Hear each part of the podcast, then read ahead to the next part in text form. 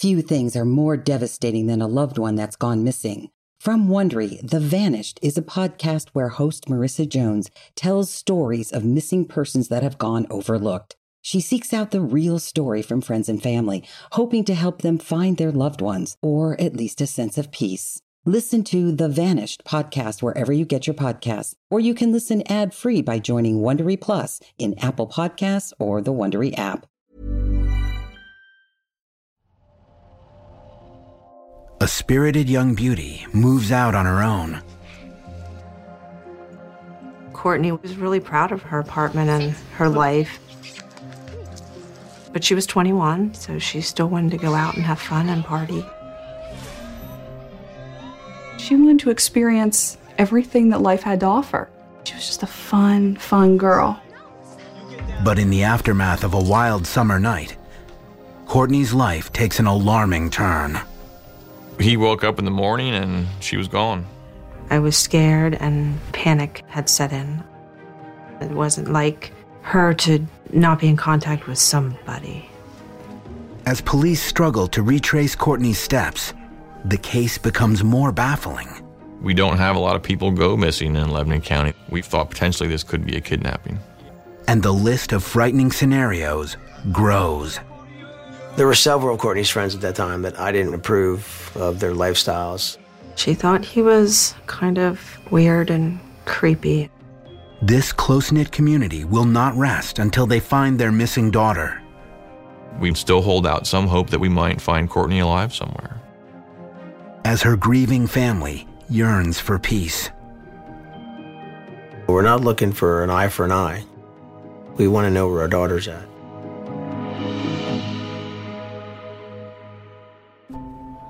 Late July 2012, in the small suburb of Palmyra, Pennsylvania, 21 year old Kortne Sierra Stouffer is holding court, like she's done throughout her entire life. Kortne loved to be the center of attention. She liked to sing, she liked to dance, she liked to be the loudest one in the room. She liked to tell stories, very long stories. Kortne liked to be in the center of attention, but she was also very confident being there as well. As a little girl, Kortne would be in the talent show. She had a really pretty voice. Kortne has a very pretty musical voice. Gave a shot at a couple different instruments. Kortne had a lot of talents. Well, she could wear a dress and be a Cinderella. And Kortne could go about back and, and stick right there with the boys. She had no problems going out in the backyard and throwing mud at each other.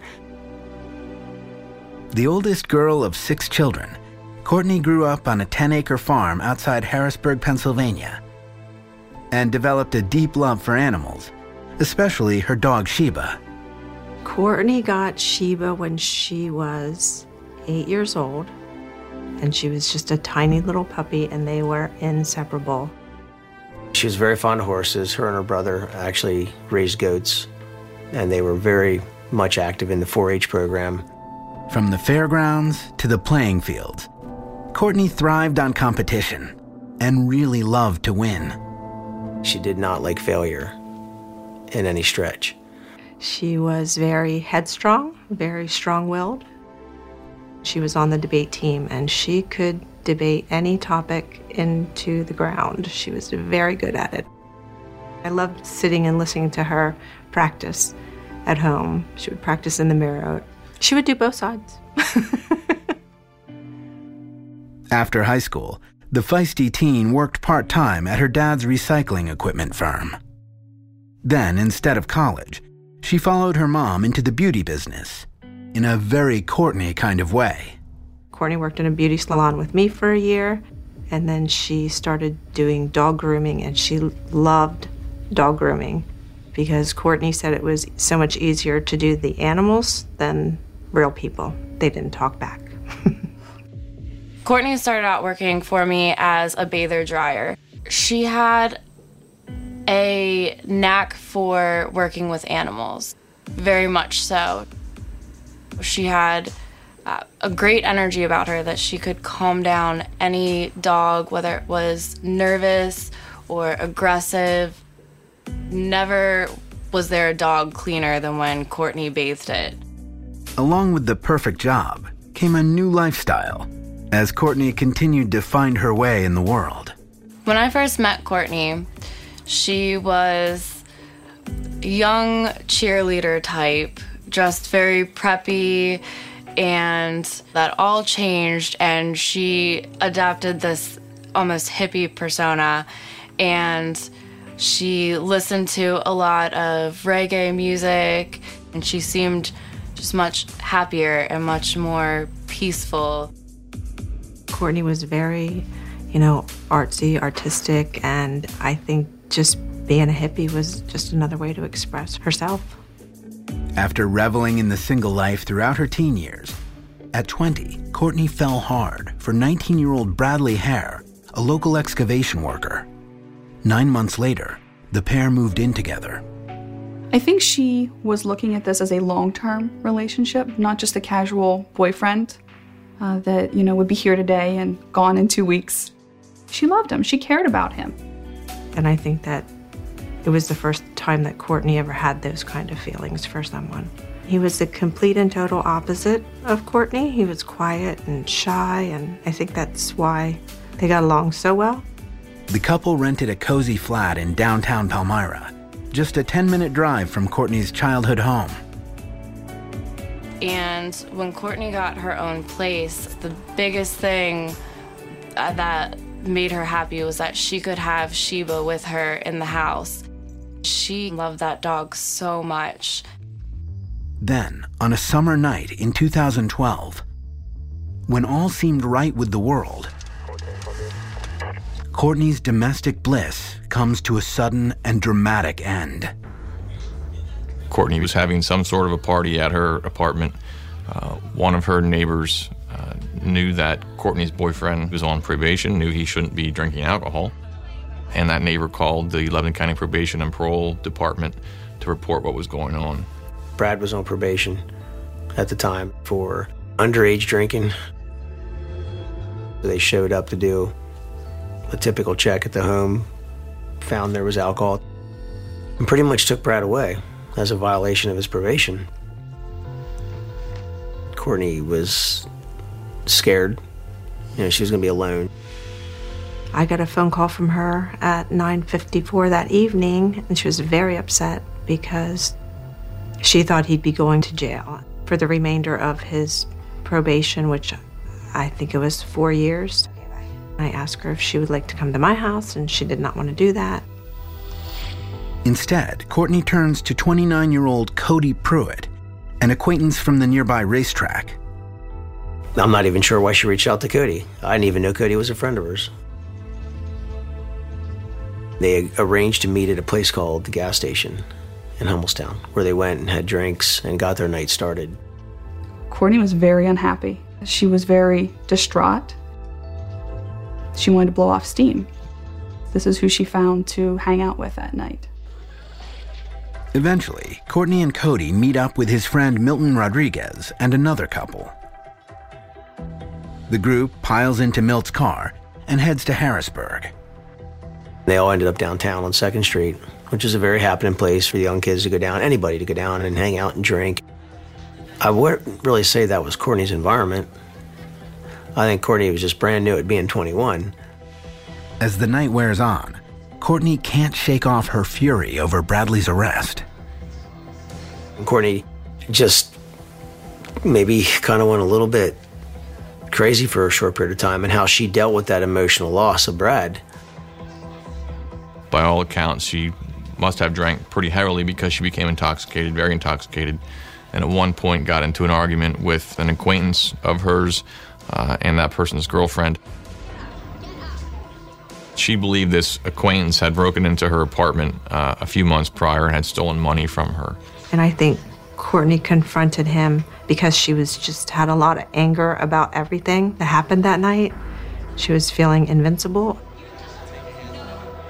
I guess it got pretty loud, loud enough that security was called. And the bouncers came over and asked that Kortne leave. But what was really ironic is the people that were there with her didn't go with her. They kind of left her out there by herself. But for Kortne, far greater danger lies ahead.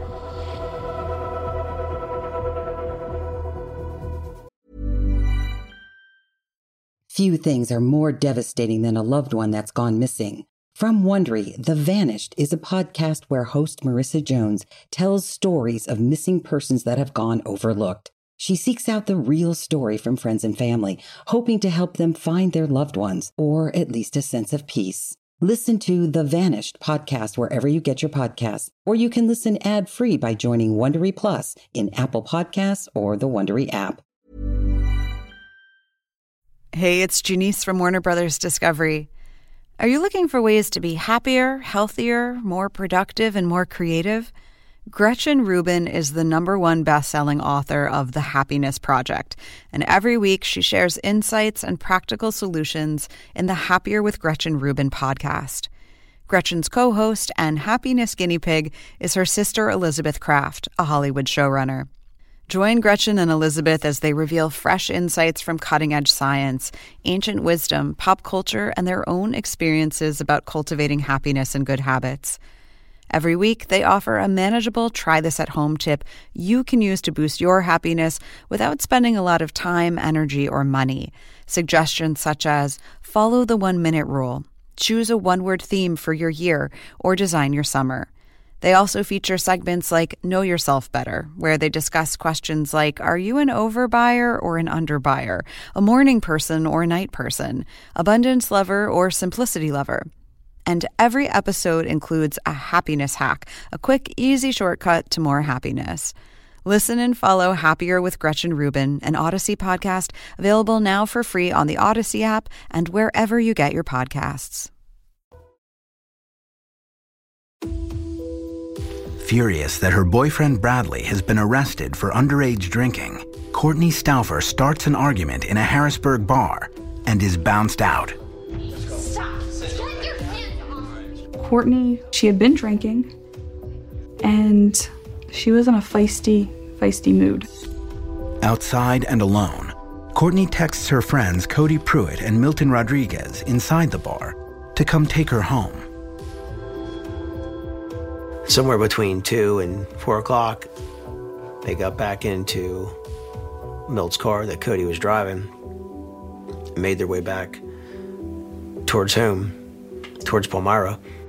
And at that time, Kortne felt she was okay to drive, and she asked him to stop and let her off at the gas station so she could get her car. And Cody agrees, but he dropped off Milton Rodriguez first, which was within six to seven blocks of where Kortne lived. Cody then took Kortne back for her car, and Cody followed her to her apartment. He had indicated to us he knew she was intoxicated and followed her for her own safety. Cody always had a crush on my daughter. It wasn't a secret. But at the time, Kortne never appeared to have any interest or viewed their relationship in that way. Just after 3 a.m., as Kortne and Cody approach her Palmyra, Pennsylvania apartment, Kortne spots her neighbors and becomes enraged again. She did not get along with her neighbors for, for various reasons.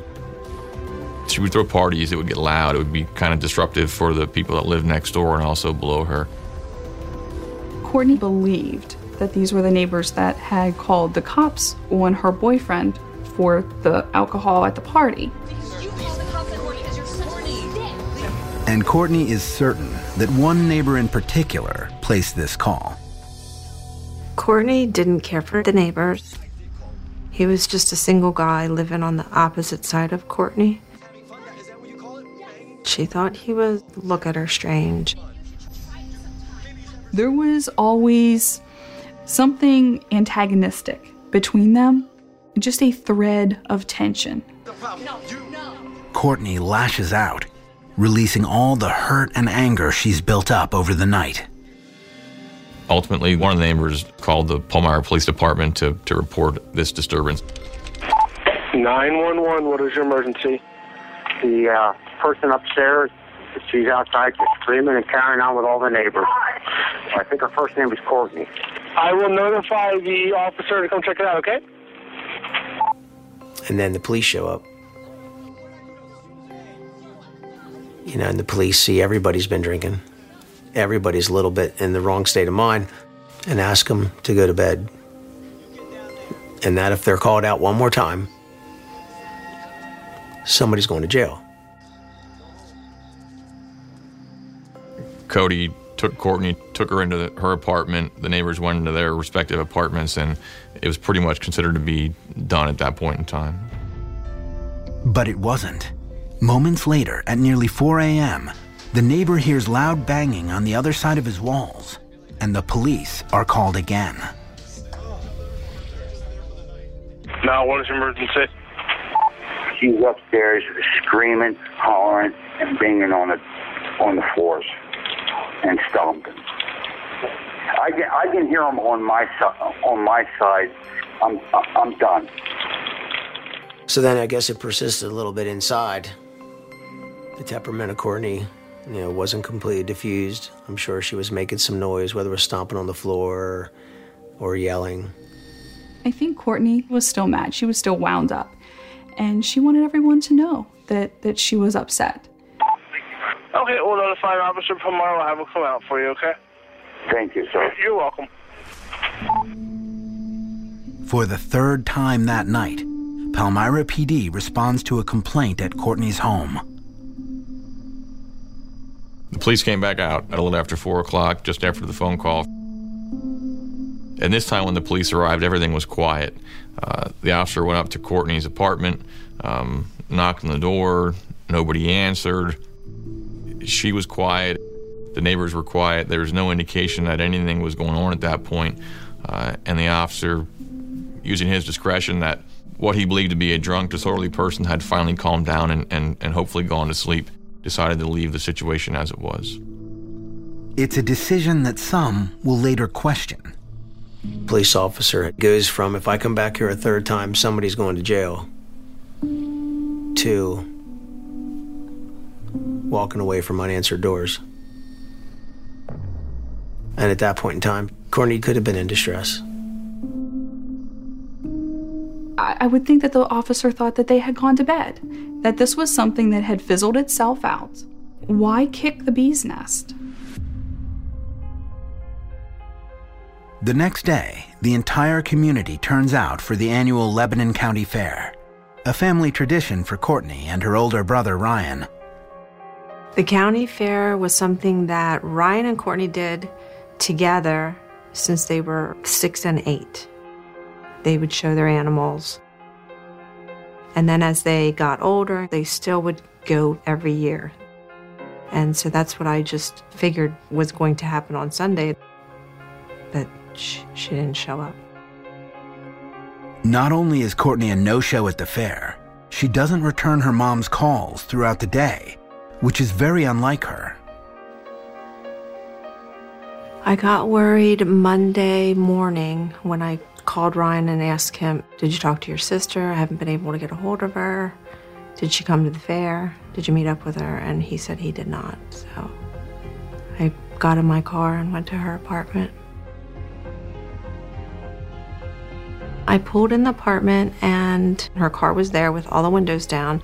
And it seemed strange, but I didn't really think too much of it. I just walked by and kind of looked in the car. And then I walked to Kortne's door and her light was on outside. The door was unlocked. I opened the door and her dog Sheba met me halfway and I said, Where's mommy? And she was all excited and kind of worked up. I saw that Sheba had messed on the floor, which never never happened. I looked in the living room. The uh, TV was on, the air conditioner was on. I saw her keys and her shoes and her purse. But it's when Wendy spots Kortne's cell phone that she really starts to panic. There was 18 missed calls. I knew there was something wrong.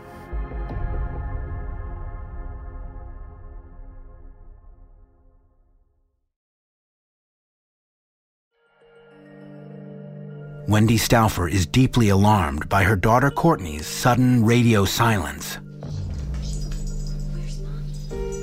She immediately gets word to Kortne's dad, Scott. Although the pair are divorced, they're united when it comes to the welfare of their children. Kortne's parents reached out to Kortne's family, friends, acquaintances. We scrolled back through her phone, pulled numbers off of people she had contacted at the time. Kortne's father called me the Monday after she had gone missing. He asked if I had heard anything from her, and I told him that the last I talked to her was that Saturday we were texting. Kortne's friends are stunned to learn that by the looks of things, Kortne left without a single possession, not even her beloved dog, Sheba. That was probably the saddest part. I knew something terrible had happened because Kortne would never leave her dog behind. As Kortne's father continues to scrub through her phone, he discovers her texts with Cody Pruitt from two nights before. I just asked him, please help us find Kortne because this is, this is completely out of character. Scott listens intently as Cody recounts the events of Saturday night, including the arrest of Kortne's boyfriend, her barroom argument in downtown Harrisburg, and 3 a.m. confrontation with the neighbors back at her Palmyra apartment. Cody says that he went in with Kortne to try to calm her down, um, just to, to be with her and to be a friend. Cody said they went up into their apartment and they were gonna just, you know, chill out and relax. Kortne ended up getting, you know, more upset, more upset, and was stomping on the ground and yelling at the neighbors. And then I guess the cops were called again. And at that point, they turned the lights off, and he ended up going to sleep. And he doesn't know what happened to her. When he woke up the next morning, she wasn't there. He said he got up to go to the racetrack to shoe a horse where he was a farrier. And he kind of looked around for Court and didn't see her. And he shouted out a couple times that he was leaving to say goodbye, and he left. And then he went to a local convenience store where he made a call to Milton Rodriguez to try and get him up because he still had Milt's car. Cody is Scott's best hope for learning what happened to Kortne in those wee hours. But the young man insists that he sleeps like a rock and heard nothing.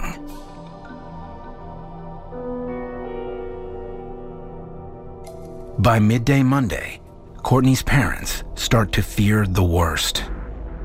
I was scared and panic had had set in.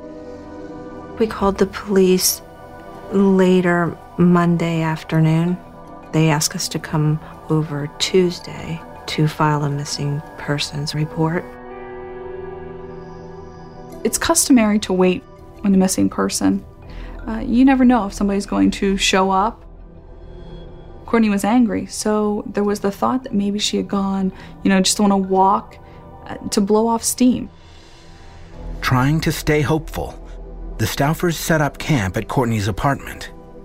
I didn't want to leave until she until she got back or one of us had heard from her. I was calling all my girlfriends and little by little they they came over to help.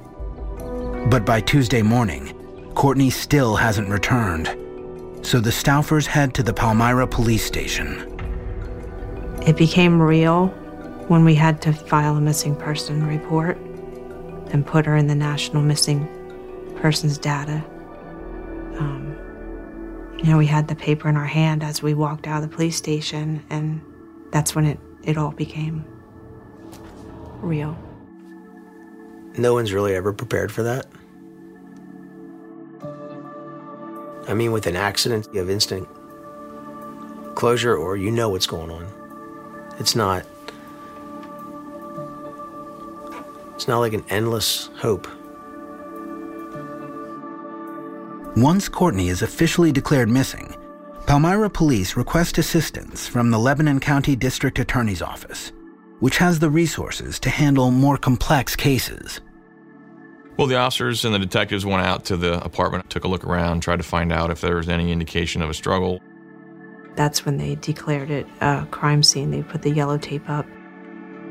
And they actually put a lock on her door so no one else could go in and out. Uh, the apartment was actually processed uh, quite a number of times with the assistance of different law enforcement agencies and dogs. Despite several forensic searches of Kortne's apartment, investigators can't find evidence of foul play or anything that points to her whereabouts.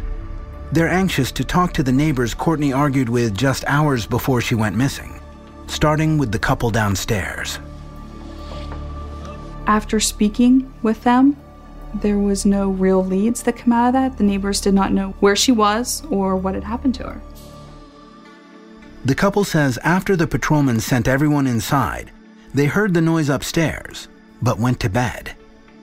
It was four o'clock in the morning. Um, one would assume that, that people were trying to sleep and just consider the event over finally. Detectives move on to the 44 year old single neighbor who lives next door. The neighbor, the whole time we were there, he's acting strange. Wouldn't make eye contact with us, wouldn't talk to us. Scott asked him, Have you seen Kortne? Did you hear anything over the weekend? No. No. He didn't hear anything. Police learn that Kortne and her neighbor have been hostile towards each other for some time. About an, a week or so before she went missing, she called me and she was very upset that she told me he's videotaping me. We're on the porch, he's right here, he has a videotape. And I was like, well, just go in the apartment and shut the door. Just don't engage with him. And, she, you know, she was just like, well, he's creepy and I don't like him. But the neighbor denies that any such incident ever took place. Police press him further about a voicemail he left for Kortne's landlady the very night Kortne disappeared. We listened to it. He was very irate. He wanted Kortne out of the apartment. He was going to do whatever it took to get her out of the apartment, and if they didn't take care of her, he would. The voicemail threat isn't the only thing alarming the Stouffers. While we were sitting there waiting for Kortne to come home, the neighbor must have come in and out of his apartment at least six times. He would leave for a few minutes and he would come back, took a couple bags of garbage to his car, then he would leave again and come back. I don't to this day understand how I didn't just go over and force him to open up what was in his bags.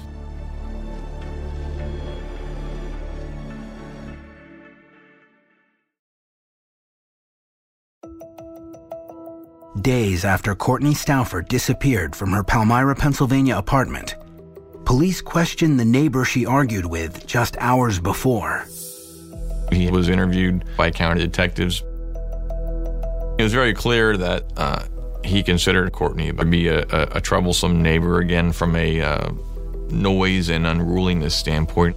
But although the neighbor admits making complaints about Kortne, he denies any part in her disappearance. It seems the excessive trash that the Stouffers saw him carrying was simply debris from a home improvement project, something detectives immediately check. The day we became involved, uh, we searched to see if there's anything in his trash that might suggest foul play and searched his trash on occasions after that. His vehicle was searched, his apartment was searched, uh, took cadaver dogs through his apartment, uh, and never had uh, any reason to believe he had an involvement as investigators continue to dig deeper, Kortne's family appeals to the community. My girlfriend had her, her kids make up missing posters, and all, all the kids came and kind of just went around town hanging up posters. Kortne's dad, Scott, offers a $5,000 reward for information that leads to Kortne. And her mysterious disappearance makes national headlines. But after four days of intense media coverage, there's still no sign of the fresh faced beauty. I had a lot of people help me put together a candlelight vigil right at the police station, so I was kind of giving them a boost like, we need to find her kind of thing. All of her friends got together, and her sister and her friends, and they made tie dye shirts that say, Kortne, come home. So we had um, about 200 people come to that. It was beautiful. The massive turnout is a testament to the closeness of the small Pennsylvania community and the power of Kortne's story. I think people were very surprised to come to know that something like this happened in their town. A lot of friends and family, and even a lot of people that had never met her, showed up to show support for her and for the family. Obviously, we touched a lot of people. A week after the vigil, a search party is organized by the Palmyra Fire Department, and the community rallies again. I think the community as a whole almost viewed it as their daughter was missing, uh, or their sister, or their cousin, if you will. We didn't have enough of places to search, so there were people we had to turn away. I think today is about finding out where she's not so we can move forward with where she might be. For several hours in the August heat, 50 people comb a two mile radius around Kortne's apartment, hoping to find even the smallest clue. But despite their efforts, not a trace of evidence is found. Meanwhile, police take a harder look at Kortne's circle of friends, especially those she was with the night she vanished. The person closest to Kortne, her live in boyfriend Bradley, has the tightest alibi. Bradley was in jail at the time this happened, uh, but, but didn't provide a whole lot of information outside of that. Bradley, uh, believe it or not, wasn't the most cooperative person. Uh, I, I believe he's got a, a, a, negative view of law enforcement in general and wasn't terribly interested in speaking with us. And yet, it was Bradley's arrest that triggered Kortne's meltdown the night she went missing, even though his detention came to nothing. Kortne would have thought that Brad would be going away for a long time to serve the rest of his sentence behind bars, and she'd be without him. He was only held a couple of days and then he was released. The thing that Kortne was most scared of never came to be. Investigators turn their attention again to Cody Pruitt, the last known person to see Kortne. But Cody's account of that night remains the same. After the police broke up Kortne's fight with her neighbors, he put her to bed, fell asleep, and heard nothing more. He, he simply said to us, When I woke up in the morning, she was gone. I have no idea when she would have gone, how she would have gone, or where she would have gone. The next morning, Cody says that when he realized that Kortne wasn't there, he tried to contact her. He tried to text her a couple of times. Uh, he also went to a convenience store. Police checked the surveillance tape at the store and confirmed this part of Cody's story. But as Kortne's dad, Scott, continues to speak with the young man, it raises more questions. You put yourself right beside her, and over two hours she disappears, and you have no idea because you sleep so hard. So it's very difficult to say, yeah, I believe everything Cody says. Following his instincts, Scott calls Cody's friend Milton Rodriguez, who was also out with Kortne and Cody that night, and whose car was used to drive everyone downtown. Milton was nervous. He didn't know what happened. He's not sure. He was very vague on his answers. Scott shares his impressions of the two young men with detectives. We sought and obtained search warrants for uh, both the residence and the vehicles of Cody Pruitt and Milton Rodriguez and thought potentially this could be a kidnapping. We were interested in, in trying to find any evidence that may exist in both their vehicles and their residence. But after an exhaustive search, police find nothing in either man's home or car that links them to Kortne's disappearance. And both men maintained they had nothing to do with it. However, detectives do discover new details about the argument Kortne had in Harrisburg the night she went missing. As far as I know, the person that she got into the argument with at the um, hardware bar, he was a known drug dealer around town. She had thought that he had broke into her house and stole some items, or that he had had someone break in. Investigators have already learned that Kortne did smoke marijuana. Kortne was a hippie at heart, and everybody knew she got high, but it was just something that we did not talk about. She didn't get high around me. There could have been other things. I'm not saying to anybody by any stretch of imagination that my daughter was a innocent girl. She was a teenager that was exploring her life. You can't be judgmental of my daughter for being a young girl. But now police can't help wondering if Kortne's drug use could have gotten her into real trouble. As fun loving and as free as Kortne was, she was mixed up in some things that were not good choices for her. Detectives interview the alleged drug dealer, but he denies any involvement with Kortne whatsoever. He says after their scuffle in the bar, he and his girlfriend went to his parents' house and stayed there all night. Police did interview him shortly after Kortne went missing. He denied any such burglary taking place, and he provided an alibi which was substantiated by, by police. As time passes, the Stouffers miss Kortne more and more each day. Although police continue to chase down new leads, nothing ever comes of them until a disturbing tip rolls in. I want to find Kortne, but I don't want to find her in the bottom of a lake.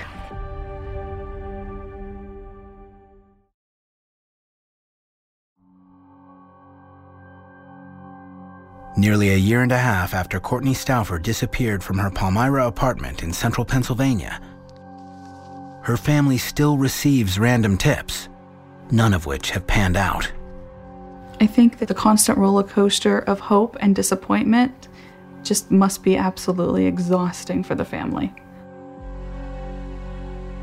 But in March 2014, a local woman named Amanda Ballister contacts Kortne's dad, Scott, about a conversation she said she'd overheard. According to Amanda, Kortne was killed by two acquaintances who came to her home to steal marijuana and money. Amanda Ballister indicated that she believed Kortne Stouffer's body had been uh, wrapped in a carpet and thrown into a, a, nearby lake called Memorial Lake. Based upon uh, the information that we had um, available to us through our investigation, we had ab- absolutely no reason to believe that Kortne Stouffer's body would have been in Memorial Lake at that time. Although detectives are skeptical, Kortne's dad wants the lake searched. Scott's theory was you know, let's look at it. Even if it's nothing, let's take a look at it and vet it out. The state police made me aware that the resources were there and they were more than willing to do it. A few weeks later, Pennsylvania State Police searched the 85 acre lake that lies just 12 miles from where Kortne was last seen. When they were searching the lake, I, I, I, I didn't go where the media was. I went around to the other side of the lake. I want to find Kortne, but I didn't want to find her that way.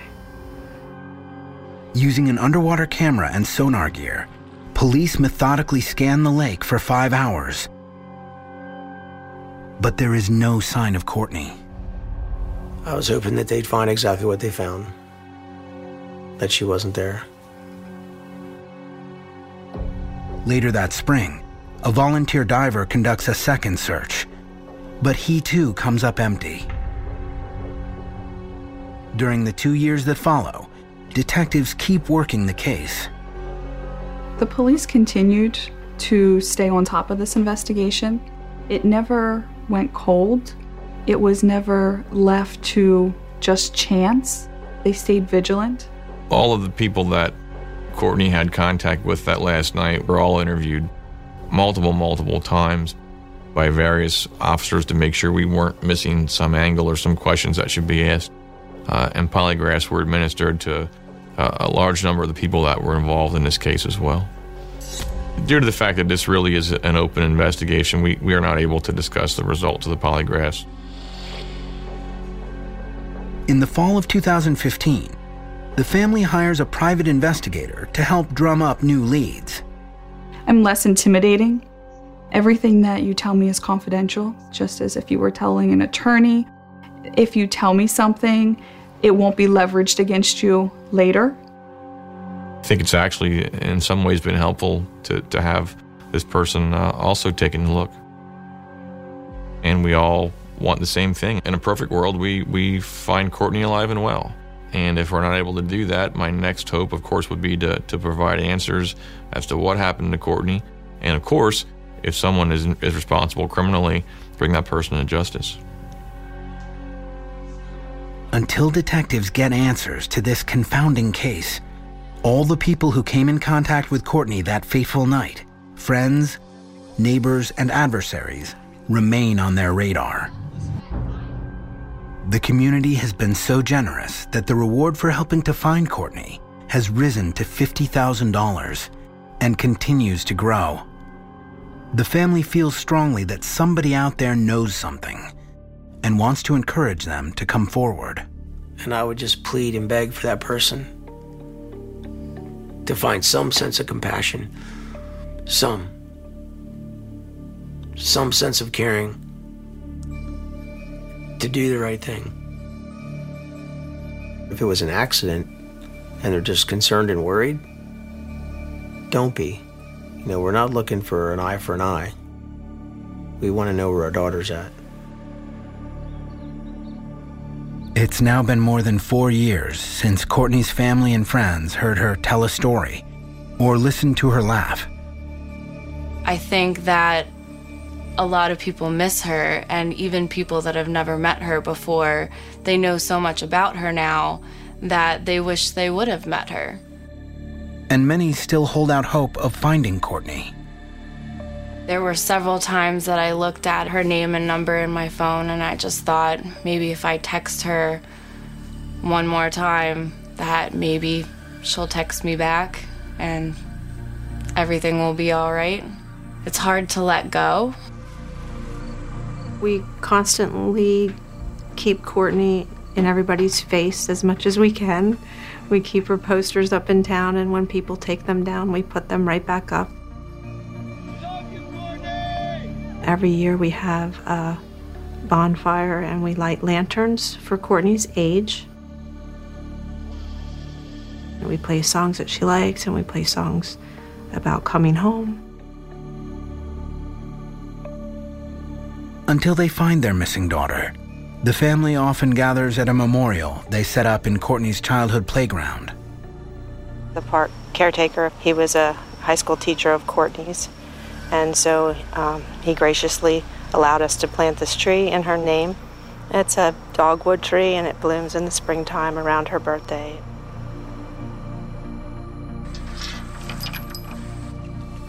Kortne's dad likes to think about his daughter on top of the mountain behind his home, where she loved to hike. From this spot, you can literally see Kortne's home where she grew up, um, the office where she spent time working, and the farm, you know, where Kortne had some of her animals.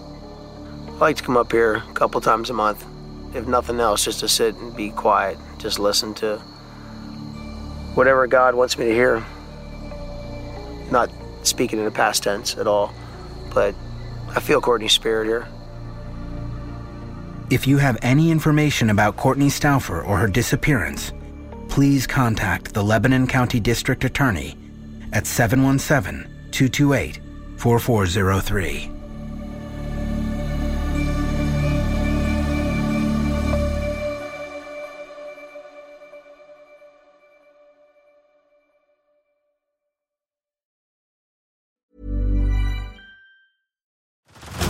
Head over to Hulu this March, where our new shows and movies will keep you streaming all month long. Catch the award winning movie Poor Things, starring Emma Stone, Mark Ruffalo, and Willem Dafoe. Check out the new documentary, Freaknik The Wildest Party Never Told, about the iconic Atlanta Street Party. And don't miss FX's Shogun, a reimagining of the epic tale, starring Anna Sawai. So, what are you waiting for? Go stream something new on Hulu. Nickelodeon was kid everything, but that marked one of the darkest chapters. Three predators worked at Nickelodeon. It made me wonder who was being hurt. Quiet on Set, an ID true crime event. Sunday, March 17th at 9 on ID and stream on Max.